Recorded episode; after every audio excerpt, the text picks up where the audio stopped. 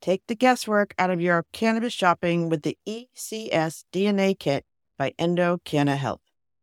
If you take pride in your canna nerdiness or are just canna curious, this kit empowers you to find more about the best cannabis choices. Right now, you can save 25% off your DNA test at endodna.com using promo code POD25. Your purchase includes the Endo DNA collection kit, Endo decoded report, personalized cannabinoid and terpene suggestions, and Endo aligned products matching in your state. There will also be suggested dosage guidelines and optimum methods for inhalation or usage. Once you know your personal ECS data, you can shop Endo supplements tailored specifically for you.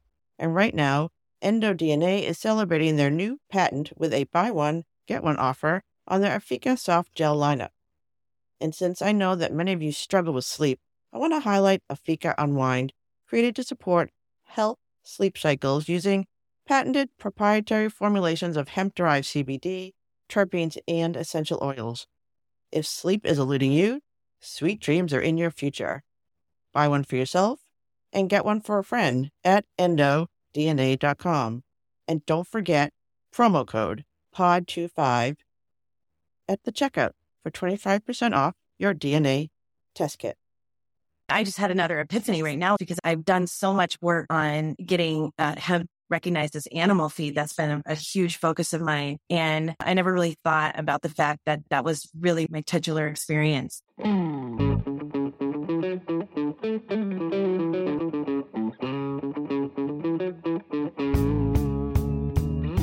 This is The Canna Mom Show, a podcast chronicling the inspiring stories of real women in the emerging cannabis industry. Your host, Joyce Gerber, mom, lawyer, political activist, has been speaking with women from coast to coast and around the world who are leaders in the revolution of cannabis and caregiving. Continuing on her mission to lift up the stories of the women creating the cannabis industry by sharing their canna stories with you.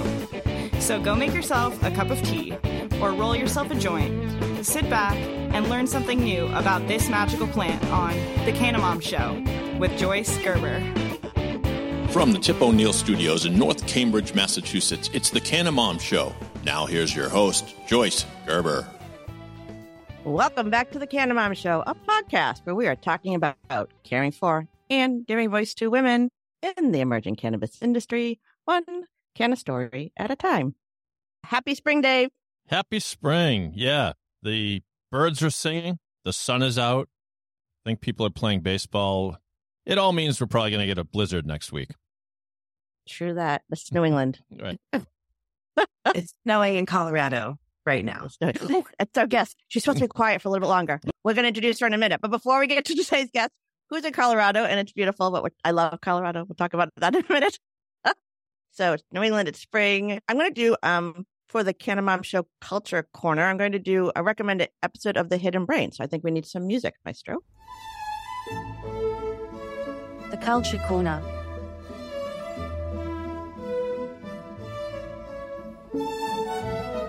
All right. So the episode or the Hidden Brain episode I want to recommend because I recommend Hidden Brain on a regular basis. The Hidden Brain episode is titled Made of Honor. A play on words. Mm-hmm. And it's explaining the distinctions of honor culture versus dignity culture which is just another interesting insight into how beliefs and values define how literally we behave.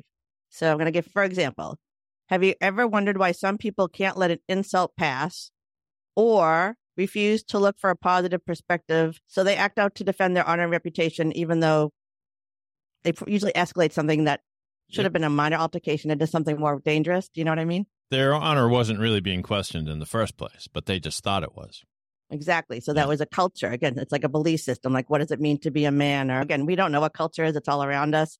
Right. And then we just absorb it. So, I mean, I never really think of honor cultures as America, but I suppose it, I think of honor cultures like where they defend women's honor. You know what right. I mean?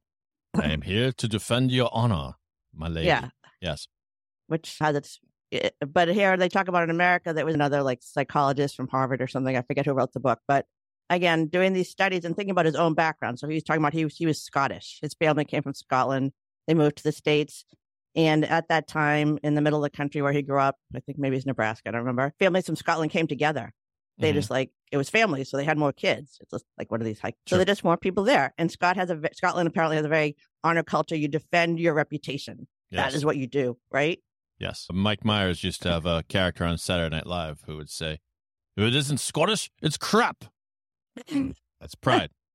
and anyways, it's just this like big question of how do you decide what traits are valued as worthy of battle? I mean, I'm a lawyer and a divorce attorney. I'll go, I'll fight for the things I really believe in, but this idea that sometimes people are willing to escalate small things into bigger things. And the one way he brought it back to culture, like I think of it in law. So we have laws and policies that literally allow people to live up to the values of honor culture by saying that you don't ever have to retreat in defense of what you believe, even if you're wrong with the stand your ground laws in Florida. hmm So that's an idea that you, that's, that's cultural.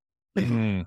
Yeah. You know what I mean? Well, it kind of came up when we were talking about International Women's Month. You guys get a month or a week? What And was it? we got a day and then a month. and then a I- month.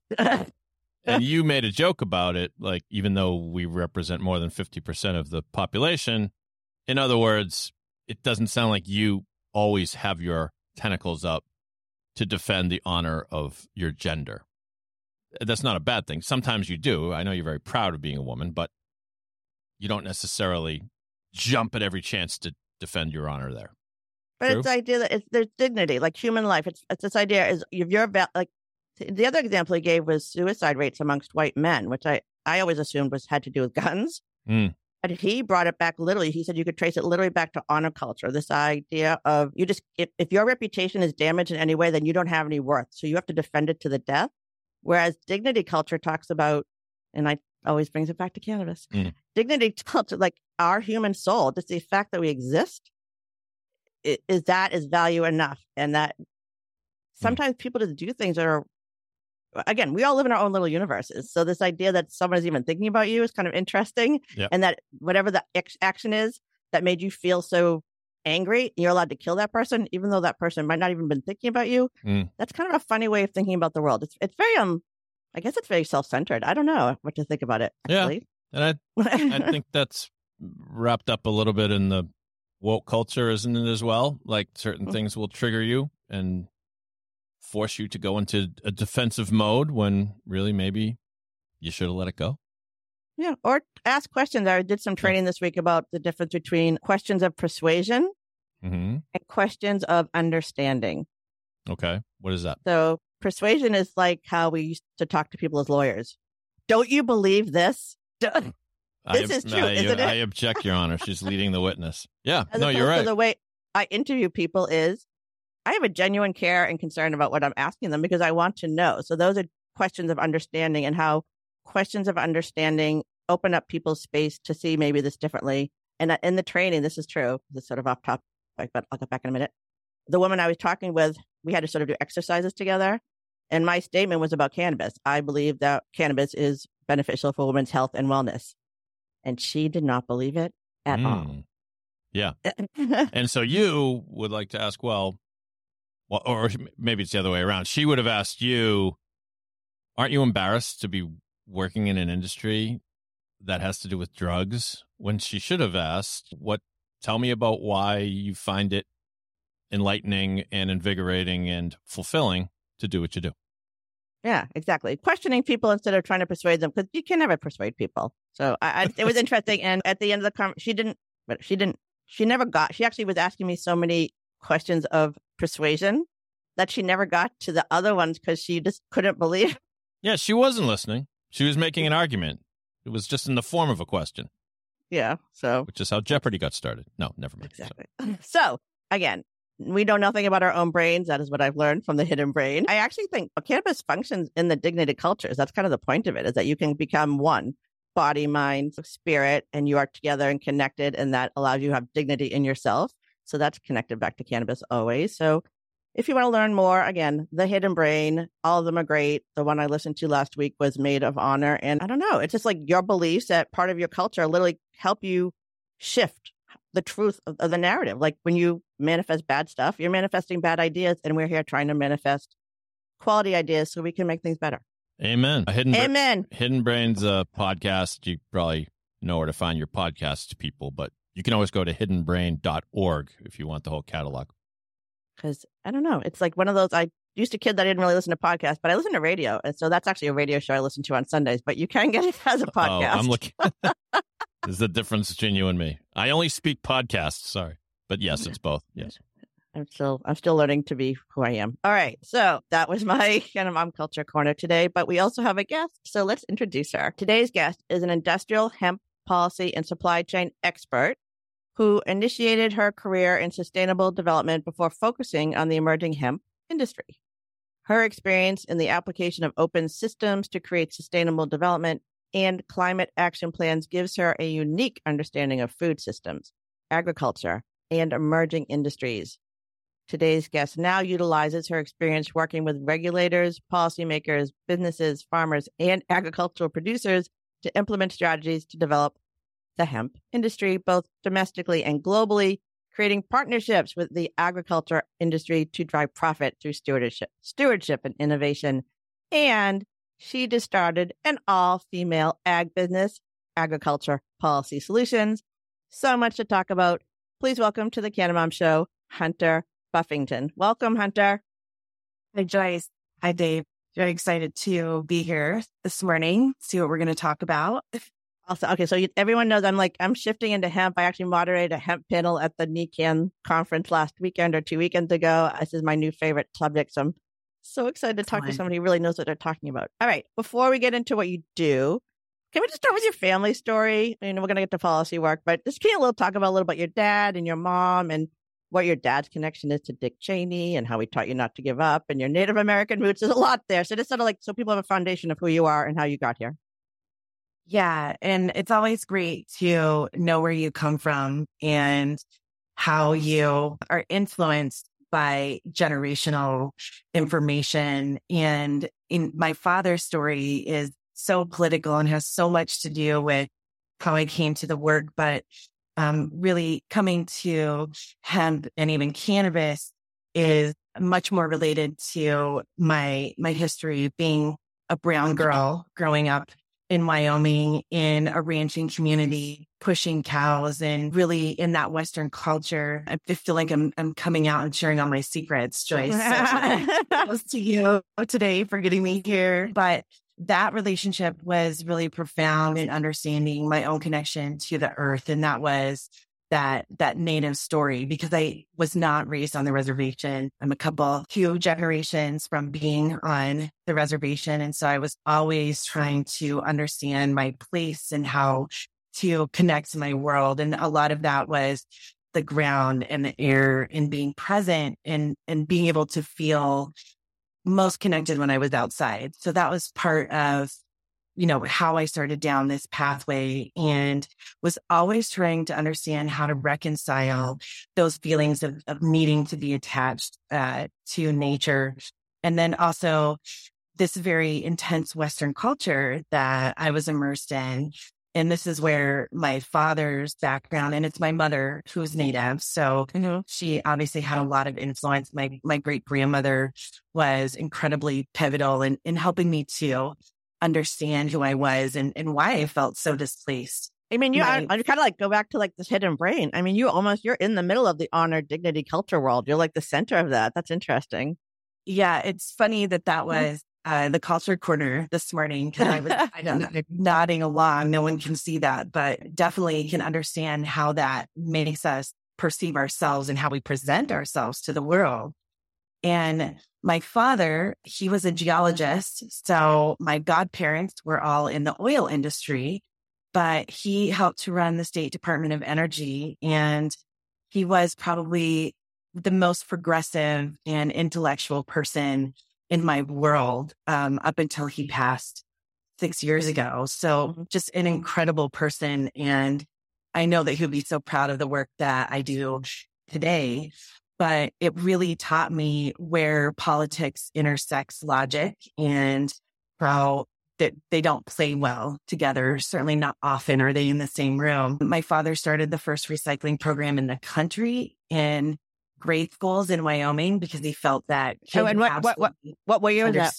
When did he do that? Um, that was in Cheyenne, Wyoming. And that was, it would have been in the probably the late 80s Oh wow, okay. when he did that. So this was something that was pretty shocking, especially in Wyoming, but he thought that the children would be the best vehicle and advocates for for recycling and it was was wildly successful. It was one of the things i was really proud about when i was going to school was that those recycle bins were there because my father really wanted to support the planet and it helped to support that intersection right of who i was spiritually and philosophically in the way i wanted to be in the world.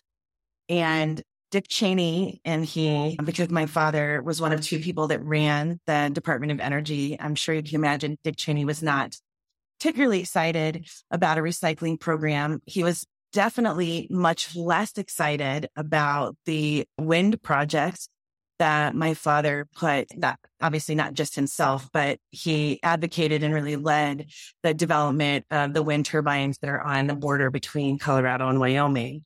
And so that kicked off a very, very adversarial relationship between my father and Dick Cheney, who even he, he fired my father. My father was immediately hired back. He then dismantled a portion of the energy division to get rid of him. My father was unemployed for a couple of years. I really remember that. That was in, you know, the, the early nineties. And I'm sure you can imagine it was pivotal for us.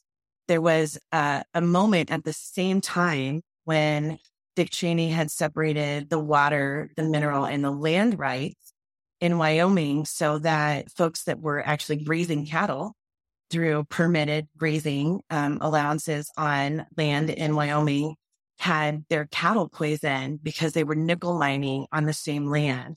And some of you may remember this um, when ground beef prices, it was like $8 a pound in the 90s. And it's because they literally wiped out most of the cattle production in Wyoming because of this. And so it was just incredibly interesting to watch my father stand for his ideals, stand up against this incredibly powerful politician and really not, not just be, I mean, he was loved for it. It was difficult, but you can't live on love. Right. And then to see that come to fruition in a world now where I can say climate in a room full of agriculture professionals, rural agriculture professionals. This is a whole, it's a whole different world. Oh, it is. Uh, That's so hopeful. It's again, it's interesting what people are willing to fight for. Again, I don't really know Dick Cheney personally, obviously, but I know what he did and I was aware of politics back in the day. And who knows? Yeah. I mean, maybe it was the money. I assume it was the money, but this idea that you live in Wyoming, these are the same state. You guys are living in the same state and you see the, you experience the earth so differently. it's it's a different experience and Wyoming is an incredible place. There's nowhere I've ever been where the sky is is bigger and, and it is the motto big sky Wyoming, but it, it's true. And uh, there's a lot of plain states where the sky is just as big, I'm sure, but there's a, a feeling of solitude in Wyoming that I've just never really experienced anywhere else. And and I do live in Colorado now. It turns out that solitude is, is great for individual healing and wellness, but it's difficult to pay bills. Yeah. all right. And all right. So Dick, Dick Cheney, we could talk about him forever. He didn't shoot your dad though. We get into that. And you're Amer- you're Native American, which is for your mother. And so did you, is that what you felt connected to as a child growing up? Like, what did you, how did you think of yourself? That's uh, a really deep question. Okay. I, my great grandmother um, was the last registered Sioux. We're from wow. the Rosebud Reservation in South Dakota. So I've been to the reservation. I know where I'm from, but she made the decision to take her children after my great grandfather had passed. He served in the war and she took her children from the reservation and moved into Spearfish, South Dakota, basically is a housemaid in exchange for room and board so that her children could go to school. My, my grandmother and my uncle, my great uncle. And it was during a time when uh, Native children were being removed from their tribal parents and from the tribal lands. And at the time, her goal was to assimilate her children into white culture. And so it was always a real pain point. I really didn't understand why I felt so different. And then when I was 15, I, I kind of had a little bit of a, a breakdown and I said, great grandma, like nobody understands me. I come to your house and I see these things and you tell me stories. And she used to always tell me stories. Spider Woman was, was one of the ones that was really meaningful for me, but a lot of stories. And I felt like she could confide in me and tell me where I really came from. And it, it's very painful because my grandmother on the other side of it was concerned about my brownness, really wanted to make sure that I was perceived as white. My mother, uh, same thing, used to perm my hair and you guys can't see me, but I have very curly, dark hair. And so having a perm and sun streaks was definitely part of that assimilation in my, my mother's mind. And so it really wasn't until I left Wyoming, actually went to Arizona when I started meeting other urban Indians and really started to understand that it wasn't just me or my mom or my grandmother that had had this experience, that there was this generational displacement of Native children. And I still struggle today to really identify as a Native American woman because I don't have my feet aren't on the reservation. I don't feel like I really come from there the way that I could. And I don't want to misrepresent that. But my story is not singular. And the more that I've been able to share that experience with other Native people, the more common it becomes. And it's interesting, um, especially now, Joyce, to see some of these cases for the nations and tribes that are now pushing back on a lot of the, the, promises that were made, the treaties that put us in these kind of isolated positions with no resources and drove a lot of, of that, that separation from our tribal origins. Interesting times. It again, I'm getting chills, and, and I'm a Jewish person. We talk all the time about displacement and isolation. I totally get that, and I never understood it as an American how it worked in our own community. So these stories I've been hearing, I mean, specifically, even like about Native American food culture, which literally had never even crossed my mind. I'm like, oh my God, could you imagine Ita- Italians without food? Like the idea that a culture had had their food taken away from them is just, anyway, but we're talking about it. It's almost like cannabis. Like we're talking about it, we're exposing it. You're not alone anymore. You're not talking about isolation. You're talking about community. So this is really changing. And again, the Native American culture heals our earth. That's literally your purpose here, right? That's how we talk. That's how it's talked about, and not like again honor versus honor versus dignity. How do we yeah. talk about who we are and what do we believe? All right, so let's get back to cannabis. So, what is your cannabis story? What did you think of it growing up? I mean, you were in Wyoming. You were you a rodeo queen? Is that? Did you tell me that? I did. I I told you all my secrets, Joyce. I did. I was telling a colleague and a friend of mine this morning that I was nervous because I feel like I'm coming out today on this podcast. Like Welcome. there's so many things that I shared with you and, and I was gearing up, getting ready to, to, you know, kind of share this story with the world. And it so my cannabis story, much like most of what has made me who I am today, definitely began in Wyoming, right? So again, very intense Western culture. I was a rodeo queen, not once, but twice. In mm-hmm. fact, mm-hmm. my first business uh, was training horses and teaching riding lessons. Probably not a shocking being a good Wyoming cowgirl, right? But when I was 18. And so I was well, actually, I was still a senior. So 17 in Wyoming, I developed some really serious cystic ovaries. And I'm sure you can imagine that training horses, riding horses had become incredibly painful. My doctors were prescribing pain medications that were basically muscle relaxers.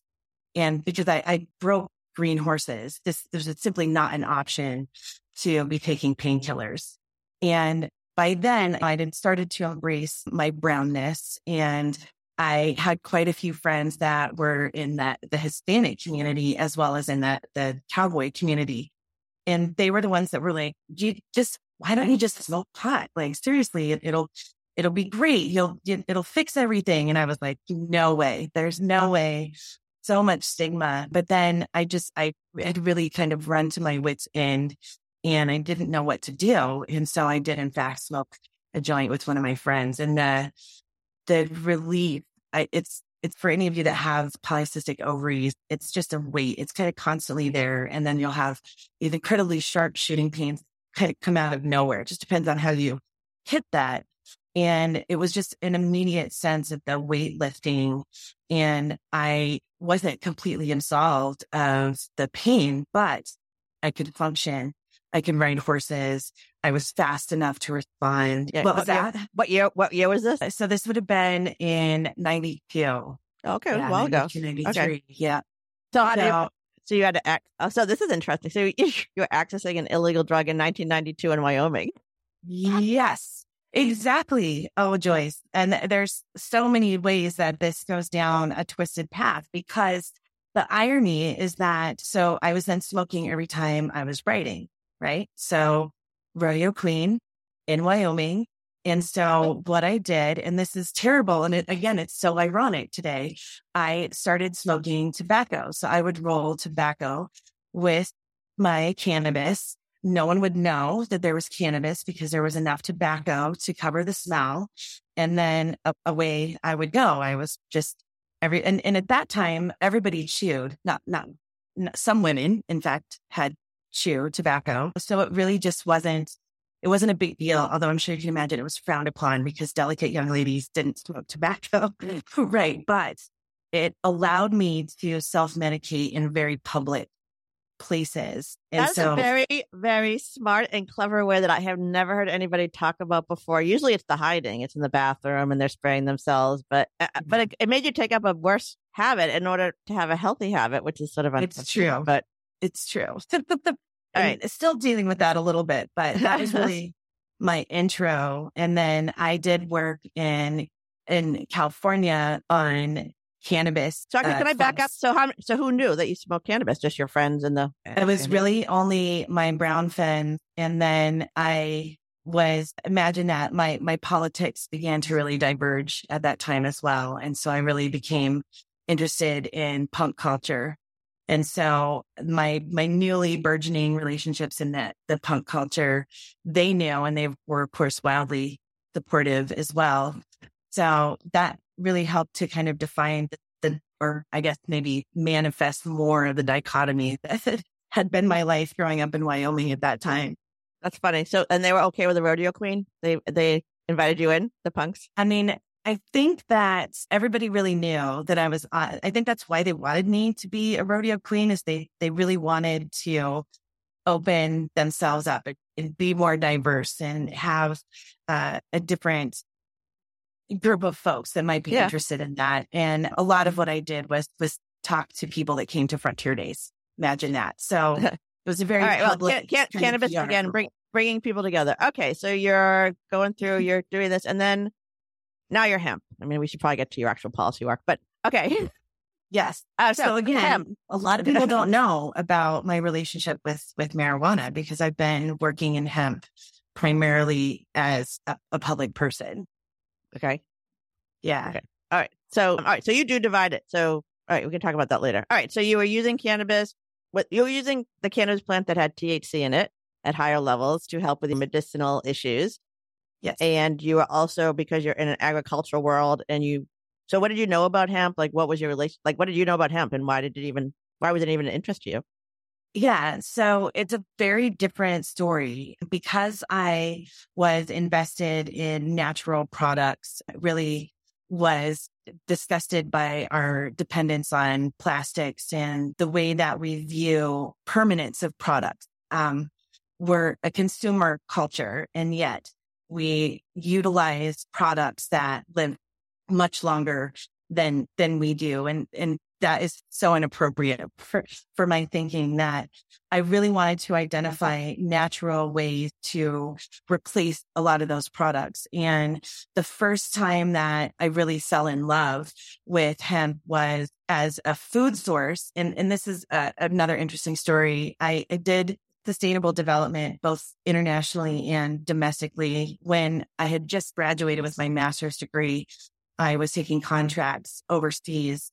These were post conflict communities generally small tribal communities in Africa. Central African Republic was in fact where Wow. where this first experience happened. And I had heard about hemp houses. So that was already uh-huh. something that, that I was interested in and had been considering, but it just really kind of scratched the surface. And then when I was in the Central African Republic, the women, and it was a post conflict group. So there was no men, just children and women. And my job was to help them to understand and, and create some sort of an economy so that they could be sustainable. The goal was really to to find something that they could sell, right? So you had, to, you, had to, you had to ask questions of understanding. Right. And it was also a very, a very uh, white perception. Like, Yeah. oh, we have to find them something to sell sustainable instead of saying, how, do they have food and shelter and, and water and, and all those things? Yeah, yeah. So they raised goats. And so the goats were, in fact, the value proposition that I was focusing on. And the communities, and again, post conflict, very warring tribal entities, but they, there was a, a grazing area in the, the lee of the mountain that they would take turns taking their goats to. And so the fact that they all shared this one spot was profound in, in the first place. And what I noticed was that we walked the goats there and there's this really scraggly looking tall weed that has seeds on it. And then I'm looking oh. at the, the leaf and I'm like, that, that looks like the cannabis leaf on this weed plant in the middle of Africa. And the, the goats would go over and they would literally take most of, as much of the plant as they could into their mouths and they would strip the leaves and the seeds off of it. And they would take their goats there every two to three weeks. And they told me that it would keep them milking. Like that one visit every two to three weeks to that patch would make sure that the dairy goats were still producing. And so that was kind of that moment where I was like, this is an incredible plant. There's nothing else that's growing here and there's no inputs. They're literally just walking away, leaving it alone. And it's producing enough material to What year was that? What year did you have that? What did you have that epiphany or see that? What year? that would have been, hold on, I have to think back. So Okay. that was probably 2012. So big, big span of time, right? The, and the idea that, you know, now again, you can eat cannabis. I mean, you can eat hemp. You can use the hemp plant for food, which I actually didn't know about. I was following the hemp nut the other day and he was talking about food as a supplement, like any, you can eat it, you can wear it, you can build with it. It's good for the ground. It's good for the Yeah. earth. It, it, it takes, it's good for animals. It's just the idea that it's taken, it's been taken out of our system systematically. And you see this in 2012 in Africa. Yeah, that must have been kind of eye opening. It it absolutely was, and and I just had another epiphany right now with you, Joyce, because I I've done so much work on getting uh, hemp recognized as animal feed. That's been a, a huge focus of mine, and I never really thought about the fact that that was really my my titular experience with hemp with as an animal feed, even back in 2012. That's that's amazing. But you, again, and I don't, again, I'm not a scientist. I know nothing about the human body. I say this all the time. But if it was always part of the culture, if hemp was just everywhere and that cannabinoids, we have our endocannabinoid system and we were just naturally getting our cannabinoids from our food, from our water, from the earth, from the plant, whatever, it existed everywhere. Yeah. It's like, it's like, that's why, that's why it feels like CBD is so weirdly effective on us now because we're so deficient in it in so many ways that we didn't, we didn't even know we were deficient in it. We weren't feeding it. And why THC induced cannabis is whatever it is, but it's a, it's so powerful for our bodies because we need it and we've been deprived of it for a very long time, intentionally, systematically. Yeah. Yeah. Absolutely. And I think one of the other things that we're just really coming to understand is the, the diversity of this plant genetically, the, the opportunity to create horticulture genetics that provide different variations in that nutrition or different fiber properties for building or for textiles and even the potentiality of producing genetics whose primary goal is to pull carbon into the roots. There's just a profound potential for this plant. And, and for me, when we think about the fact that it, it is food and shelter and clothing, it really provides that opportunity to, to break the cycle that we have of dependence on what is the finite resource and not, not to get weird about it, but I mean, we really are burning dinosaurs. And from the perspective of leaving no trace and not creating or covering the earth's surface with things that um, are not useful when you think about the way we use plastic.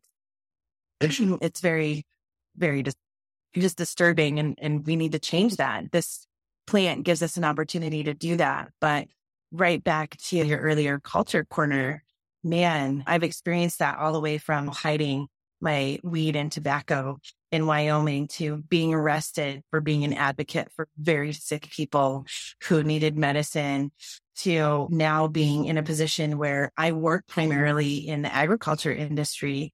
And boy, Joyce, if you'd have told a 21 year old hunter that I was going to find myself back in agriculture as a professional, woman in her 40s, I would have, I probably would have used some expletives. There's just no way that I thought that's what was going to happen. Never say never, young women. I've said never many times, and here I am. So, again, this is what you're drawn to. This is your purpose. This is your combination of skills and experiences and culture all kind of combined into one. And hemp could save the world. Like, we can go from carbon to cannabis, and you're actually a human being who can do this to help us go there. So, I am so excited that you are here doing it. So, thank you. All right. So tell me about the agriculture policy solutions. Who's working with you? What are you doing? And yeah, what are your visions?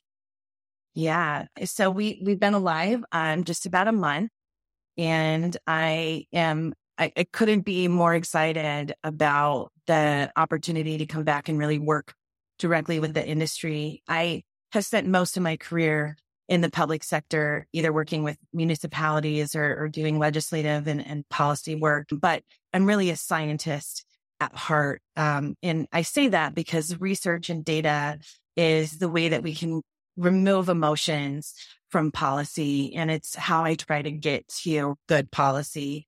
And why I think farmers are so underrepresented is that they're not in the room with the policymakers. So their perspective is lost and the knowledge that they bring to our systems is so incredible. So I've always been really driven to try and make sure that the farmer voice is in the room. I mean, if, if we don't have food, right? If we don't have food, if we don't have livestock, then we just can't survive. And I was working with Element Six Dynamics, who's wonderful, very focused on hemp paper. I'm very excited about what their work and what they're doing. But my focus has been on these sustainable systems and policy that, that allows the opportunity for hemp to flourish. And so I wanted to be able to diversify my portfolio and really keep doing a lot of the, the advocacy and regulatory work that I was doing. So my colleagues, Jessica Scott, who Jessica Scott and Tillery Sims, we all have a background in agriculture, but it was hemp that brought us together. And in fact, Jessica and I were uh, both executive directors of HIA chapters back in the day, right? Mm-hmm. That's how we met. And then all three of us worked with the Hemp Feed Coalition. And I was the executive director from the beginning of the Hemp Feed Coalition up until 20, the, 2021 when I joined Element Six. But Jessica was the secretary. Tillery was a steering committee member. So that's how the three of us really came together and started working on animal feed. Tillery's in Texas. We worked on some animal feed legislation and she brought an opportunity to me to do a feed memorandum in Texas. And what an opportunity. If you can get hemp grain uh, meal and hemp grain oil approved for animals in Texas, we can get it approved anywhere right? Yes. And I'm sorry, not approved, accepted. It's very accepted. specific language. Yeah. Okay. It's not an approval. And so Tillery brought that opportunity and I reached out to Jessica, who's a fantastic technical writer. So I pull in that the principal investigation as the scientist and the researcher. Jessica puts a lot of that on paper. Tillery was our opportunity to get that into the right hands. So I'm very excited that that was able to come to fruition in Texas in January. Hempseed meal and hempseed oil for horses, all life cycles of horses and all life cycles of chickens. That is historic. I'm so proud of that work. And then we were also able And then so to, it's going to back up as an animal eater or animal. yeah, How did that impact the animal? Just, I mean, I know there's a lot of antibi- a lot of things about chickens and hemp. So could this help with the, all the biotics or antibiotics you're giving them? And what other benefits could we see from having hemp in our um, animals' feed? Yeah. So we really focused on the nutritional qualities. So meal is protein supplement and oil is of course a fatty acid supplement. But one of the unique properties of hemp seed meal is that it's mechanically crushed. So it's not a solvent extraction. It's literally pressed. And so it leaves a residual amount of oil, usually up to 10%. And so it's got unique properties where it's 30% high quality amino acids but then it's also got this fatty acid profile. So it's a very complete feed that offers again that that nice fatty acids. For horses, it even has a fatty acid that's hard to find in other oil seeds. It's a gamma linoleic acid. And so there's nutritional benefits even further for horses. But when we think about these kinds of protein supplements, they're not, they're, they're more sustainably produced, or at least they have the opportunity to be more sustainably produced. And it diversifies the feedstock. When we're thinking about war in Ukraine, what's happening with the feed stores, any kind of diversification in feedstock is going to make us more stable. It's going to help the food supply and feed supply chain. So it's bigger than just the nutritional aspect, but there is some research showing if you feed natural oils and to ruminants that it will help their biome, their gut biome and potentially reduce methane emissions. So there, the research needs to be done there. So I don't want anybody running around saying Hunter but- says. Uh, um, but again, like we're, ta- we're talking about, like it's a full circle. Again, we have isolated the, to the noids. That's what we talk a lot about in the cannabis industry. Yeah. It is so much bigger than the noids. And we talk about hemp because hemp can do so many things. And I actually didn't know how it could be used for humans for food. Like I literally didn't know any of this. Like it could be a soy, soy substitute, a protein substitute. Just Yeah. so many other things that we have that if we were growing this in America, this could be American grown, an American product. It, it just, it's such a, it's so, it has so much potential. It's just kind of exciting. All right. So what do you, what are you looking, we only have like five more minutes. Um, all right. So what are you looking to do together in this amazing world? You have some policy work going? Uh, you're going to federal Yes. level. What do you think of going to 1% on hemp? Is that something you're working on? What other stuff are you Um, talking about? I am in support of it mainly because NASDA has voiced support, the state departments of agriculture in support. And I think it's a place where we can come to some realistic regulation. What, what is concerning about 1% is that folks don't actually know what that means. So when we say 0.3%, I'm, I'm going to throw out a few numbers here. At 3,000 parts per million is 0.3%. If we go to 1%, that's 10,000 parts per million, right? And marijuana is typically 1% and above. Now that definition has been changed. So it's not, it's not there anymore. But for a really long time, 1% THC was the legal definition. But when we think about grain products, we're talking about at a maximum 20 parts per million of THC. The GRAS notice for human food is at 10 parts per million, but it's just a broad THC. It doesn't define what uh, actual polymer we're talking about. So there's this huge discrepancy in our understanding of what 1% means. Hmm. However, if 1% means that farmers are not going to have their crops destroyed or have to go through me- remediation, then I'm a huge fan. We really need to get a handle on our genetics, make sure that we're driving yields and that we continue to manifest the American ingenuity in creating these kinds of genetics that are really fit for purpose. So 1%, like I said, if that's going to preserve and protect farmers, I'm all about it. Uh, That's, I mean, that is the thing I always, I, the thing I hear is like having to destroy an entire crop because it went over a little bit and this number is made up. And what is the real potential? Again, I can see where you're going with the 1% because we always push the limits. So, all right. So that's interesting. All right. uh, So before we end, I want to talk about you being a mom, a Canna mom. Um, how old's your son? Oh, he's 16, Oh, he's very good. opinionated. Okay. Can you share his sixth grade pot story with our audience? Or how do you connect with him on cannabis? I don't know. What do you, what do you want to share about your canna momming? I mean, it's such a funny story. Um, so I, I will happily share it, but I have always been uh, candid with him. when in, in talking about substances. It's not just um, cannabis, it's substances in general and alcohol. Alcohol is such a detriment when it's abused and overused. And so we've always been quite candid about that. And so for most of his youth and, and thankful, so thankful for cannabis through my pregnancy because I don't know that we would have made it without cannabis. So it's been a part of his upbringing since before he was out.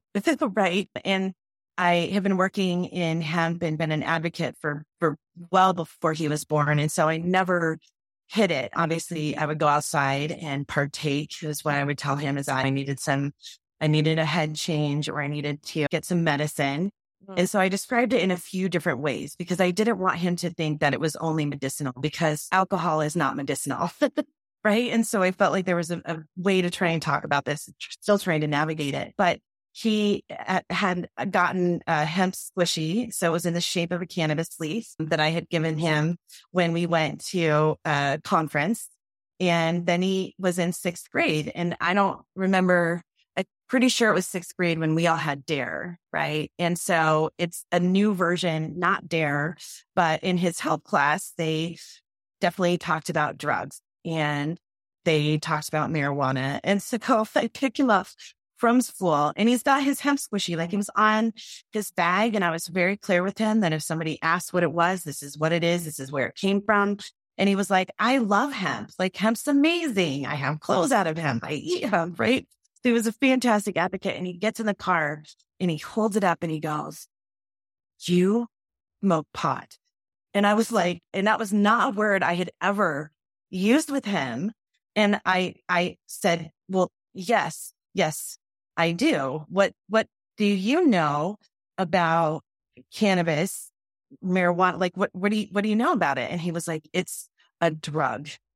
And so that just started a whole new conversation. And it was really interesting because he, he stopped carrying it for a little while, but then probably a year and a half, years later, it managed to find its way back onto his backpack. And I told him, about the interview as I was taking him to school this morning and that I was nervous because it was not something that I usually talk about.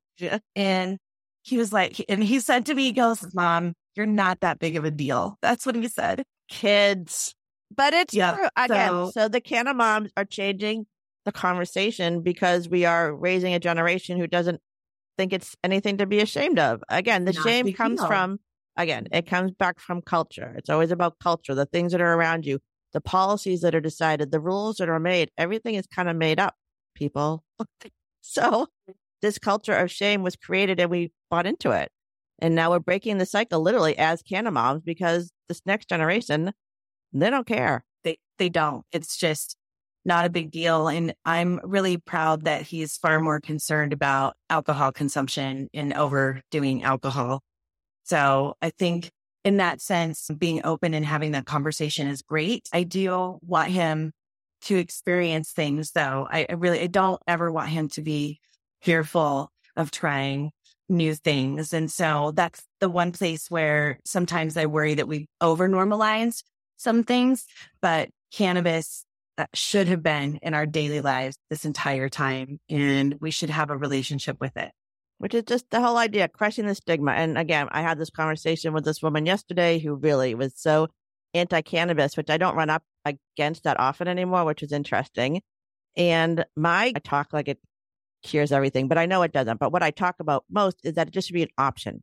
It just should be an mm-hmm. option, just like everything else. If you're allowed to drink and you're allowed to take barbiturates and you're allowed to take aspirin and you're allowed to do all of the things, this is just another medication that really doesn't have that many problems and if you want to use it for fun, that's, you know, that's good too, because we get to use all these other things because humans like to use things to help us experience life in a different way. I don't know. I didn't make up the rules, but that's who we are. all right, Hunter. Um, they're almost done. All right. So anything coming up for you that you want people to know about? If people want to connect with you, if they want to work with you, if they need your wisdom, how do they reach you and what's going on with you? Absolutely. And I am accessible hunter at agpolicysolutions.com. Emails a great way. a little bit shy about always sharing my phone number. Imagine that. But it's farm bill season. This is the moment to talk to your state departments of agriculture find out who your representatives and your senators are. If, if you aren't motivated by in the moment issues, but this is a great opportunity to say we need actual regulation. And the, the one opportunity, and, and I really focus on grain and fiber, but FDA kicked the ball down the road. They chose inaction, um, and they've continued to choose inaction on CBD. And what it has done is it has left us with some synthetic products that really do need to be regulated in this unregulated marketplace. We should be concerned about that. That's definitely something we should be talking to our kids and our politicians about. We need them to, the politicians, we need the legislators to take action on CBD so that we can make sure that we have access and that it's safe and that it's not in this synthetic realm of, of THC. So if, if you're not motivated by, by anything else, take a moment and get educated and just support them making this decision. Somebody's got to do it and we're ready to regulate. We, as an industry, we're ready. The regulators are ready. It's unfortunate that we're in this position, but this is a great time to get active. Oh, exciting. This is what I want to do too. All right. Hunter, thank you. Thank you. Thank you for joining us today. Thank you for opening yourselves up on the Canna Mom show. You just mm-hmm. have a really amazing, interesting, influential story. So I'm grateful that you shared it with us and you're doing really important work. So again, for my guest, Hunter Buffington, and of course, my Canna Bro, David Yaz, and our Canna Mom show team, I want to thank you for taking the time to listen to the Canna Mom show, where we are always on a mission to enhance the impact women have on the emerging cannabis industry by sharing and preserving their stories of love, kindness, wisdom, and hope Thank you for following and sharing the story of the amazing women building this new industry so together we can crush the stigma around cannabis and caregivers. I'm your host, Joyce Gerber. This is The Canna Mom Show, and we are a production of Pod 617, the Boston Podcast Network.